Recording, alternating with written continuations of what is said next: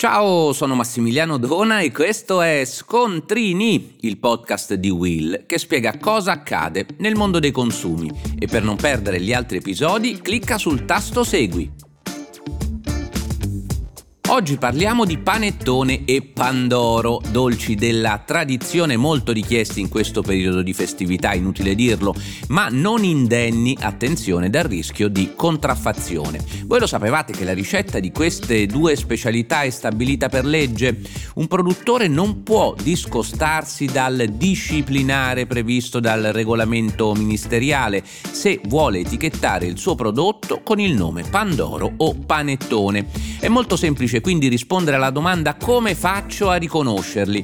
Davvero basta leggere l'etichetta, perché su quella dei prodotti originali c'è scritto panettone o pandoro, mentre su quella degli altri prodotti da forno queste denominazioni sono vietate, potendosi chiamare al massimo dolce natalizio o qualcosa di simile. Per quanto riguarda il pandoro, può chiamarsi così solo quel dolce realizzato con burro, uova fresche di categoria A o tuorlo d'uovo in quantità tale da garantire non meno del quattro per cento di tuorlo.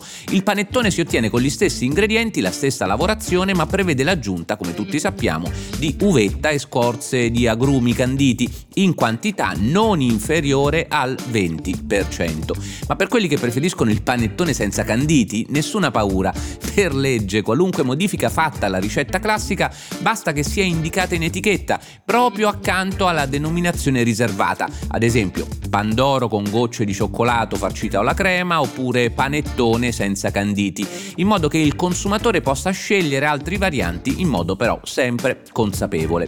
Purtroppo, come dicevo all'inizio, il consumatore va difeso dal rischio di essere disorientato e quindi, strano a dirsi, ma la legge consente anche di difendersi da quei produttori disonesti che possono imitare nella forma o nelle modalità di presentazione i dolci tipici, alterandone però le ricette originali. Pensate che secondo la normativa è vietato ai punti vendita di collocare queste due categorie di prodotti, cioè quelli originali e quelli di imitazione, diciamo così, gli uni accanto agli altri sugli scaffali. Sarebbe persino scorretto imitarne la tradizionale forma della confezione. E a proposito di scatola, visto che sapete sono ossessionato dalla shrinkflation, cioè dalla sgrammatura dei prodotti, vi ricordate le colombe pasquali da settecentocinquanta grammi in una confezione identica a quelle da un chilo? Beh, le avevamo segnalate dritte dritte all'antitrust, che però sta dormicchiando, non si è ancora pronunciata. Beh, ma dove non arrivano le authority arriva la crisi. La buona notizia che vi do è che il caro cartone,